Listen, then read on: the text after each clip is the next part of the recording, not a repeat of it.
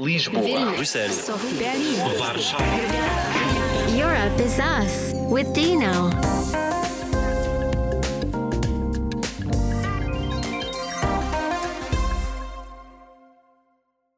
Europe is us, but who are we? Stay with us and you'll find out. My name is Dino. I'm a Slovenian journalist working with Euranet Plus, a radio network working all around Europe. That's why this podcast is bringing you guests from all over Europe. Today, I won't be traveling too far from my hometown Ljubljana in Slovenia. I'll take a look at what neighbors are doing in Croatia. I'm going to talk to Boris Abramović, a journalist at Index dot H R, an online newspaper in Croatia. Boris, tell us more about yourself. Mm-hmm. Well, I'm uh, Boris Abramović, a Croatian journalist currently working for uh, Index dot H R, Croatian largest news portal. Yeah, so I'll have the privilege of talking to a journalist for the whole episode today here. We usually do a special section called The Watchdog's Perspective, in which we present voices of journalists from all over Europe. But my next question to my Croatian colleague is, did you study journalism as well? In our last episode, we talked about youth and careers, because sometimes our career paths differ from what we study. I study English and Italian, but I do, I'm a journalist for a living. So I have I didn't study journalism, but I'm doing it. So our main topic today, Boris, is science in crisis. One of the biggest crises was the pandemic. What was that period for you as a journalist like? Uh, the, the, it was terrible for me because uh, there was nothing, uh, nobody knew anything. It was new and seemed very dangerous, which it was at the time. But uh, the problem was that I think the media at the time, it took, um, I didn't work for Index at that time in the beginning. Uh, but I think at the beginning, the media took a wrong, uh, a wrong route, a wrong approach to it, because I think the media should always have a level-headed approach and, and always slightly critical and uh, and aware approach to everything. And I think the media all jumped on the on the panic and uh, and on everything, uh, making everyone scared. And I, I think it was the wrong move, and now it's uh, it's not going well. And science has to be communicated correctly. Do you think that bad communication was one of the reasons why there was a lack of trust among people in Croatia when it comes to the pandemic, among youth as well? Uh, in, in part, yes. Uh, I think first it started uh, with uh, the bad communication from the politicians, because the, the politicians and the, the ones that were responsible for managing uh, the pandemic, Uh, they, instead also of taking a level-headed approach and of saying, look, this is dangerous, we're going to do this, this, this, and this, but uh, instead they decided that the best way to make people obedient is to scare them, and they managed to do that. So, and they're right now, uh, our ministers, and uh, and they said, oh, everybody is going to die if you go out, it's bioterrorism, and uh, then the media just transmitted that, and most of the media, with a few uh, honorable mentions, uh, but most of the media just jumped on that and, and just kept acting as a megaphone to that instead of saying, like, look, maybe this is not the right communication, it's not good P R. Could you say there was a difference between different generations and belief in conspiracy theories in Croatia? Uh, well, I, I couldn't differentiate. I think in, in all generations of uh, of population, uh, there's always going to be a small group who believe in conspiracy theories, who think that Bill Gates is out to get them and install a chip or something like that. Uh, maybe the older ones a little bit more, because uh, in general, uh, uh, they're averagely, averagely less edu- educated, and low education always correlates positively with uh, with conspiracy theories. But in general, I've met many older people who believe in conspiracy theories and many younger people who believe in them, so it would be hard to hard to say who is more into it. From Croatia to Portugal, we talked to Tiago Correira, an international health professor at I H M T Nova and editor-in-chief of the international academic magazine Journal of Health Planning and Management.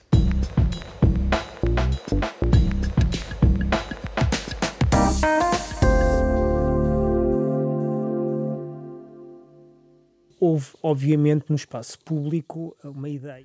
public sphere, there was obviously a general idea of low acceptance of the vaccines by the youth, the COVID nineteen vaccines in concrete.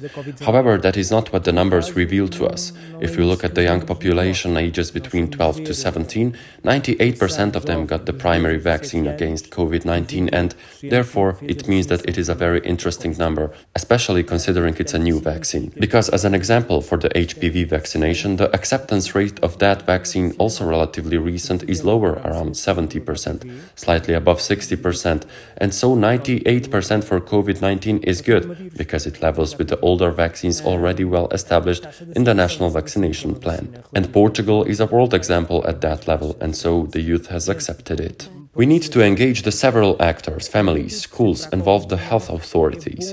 And if we want to focus on the young people, the way to communicate can't be the same that we would use for the older demographics. The media must be others, like influencers. These are the people that are the army in favor of information and positive examples. And also the health authorities need to look more into this digital world and the people who influence the younger people, because they are indeed fundamental allies. Focalizarmos nos jovens não é a comunicação que nós utilizaríamos para os mais velhos que se vai servir para os jovens e, portanto, os, cana- os canais de comunicação têm de ser outros, os veículos da informação têm de ser outros, portanto, as pessoas, os, uh, os, os influencers uh, e, portanto, uh, são essas as pessoas que são, uh, permita-me a expressão, uh, a força armada uh, a favor da informação e, e dos bons exemplos.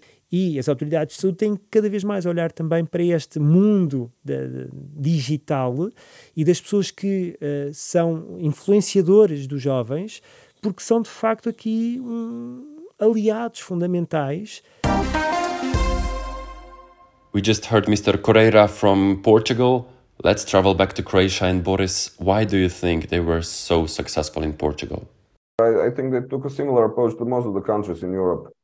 With uh, in the beginning, with I, I don't know the exact details of communication, but I think in general, in, in more developed countries in the West, where uh, there was al- almost always a high rate of vaccination, because but I think it, it comes down to the type of country, because there are in general two types of countries. There are Western countries, more developed ones, and the Northern in Scandinavia, where people trust their government, and there are other there's the other type of countries, such as the Balkans, where people inherently don't trust their government. Why not travel a bit more from Croatia to Bulgaria? We talked to M D Plamen Panayotov, who received an award for administering the largest number of vaccines against COVID nineteen of all family doctors in the country.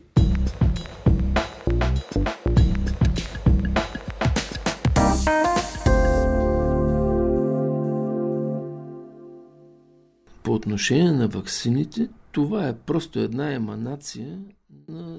Regarding vaccines, this is simply an emanation of an old problem that exists in Bulgaria. Burgas is a tourist city. In classical Europe, the patient does not question the doctor's advice.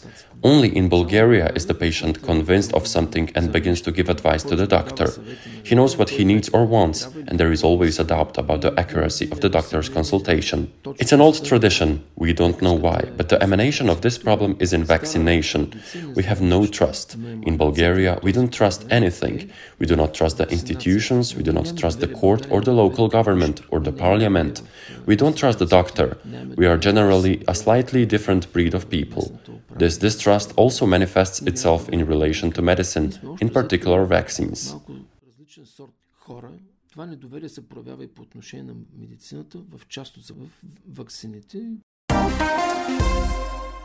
From Bulgaria back to Croatia and Boris, people don't believe their government, people don't believe science.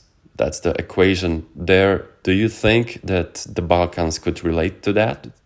So I think it's the, the vaccination rate is down to that, because if people trust their government, when the government tells them uh, get vaccinated, they're going to do it. And and those uh, countries where there's mistrust, there they'll say, oh, now I'm not doing it, because there must be something something bad behind it. So I think it comes down to that. Let's get to know you personally, Boris. You probably didn't expect these questions. They are a bit more personal. What's your favorite memory? Favorite memory for oh no now you caught me unprepared. I didn't expect this on the interview for for science journalism. Like, uh, I don't know, maybe any any good trip I've been on.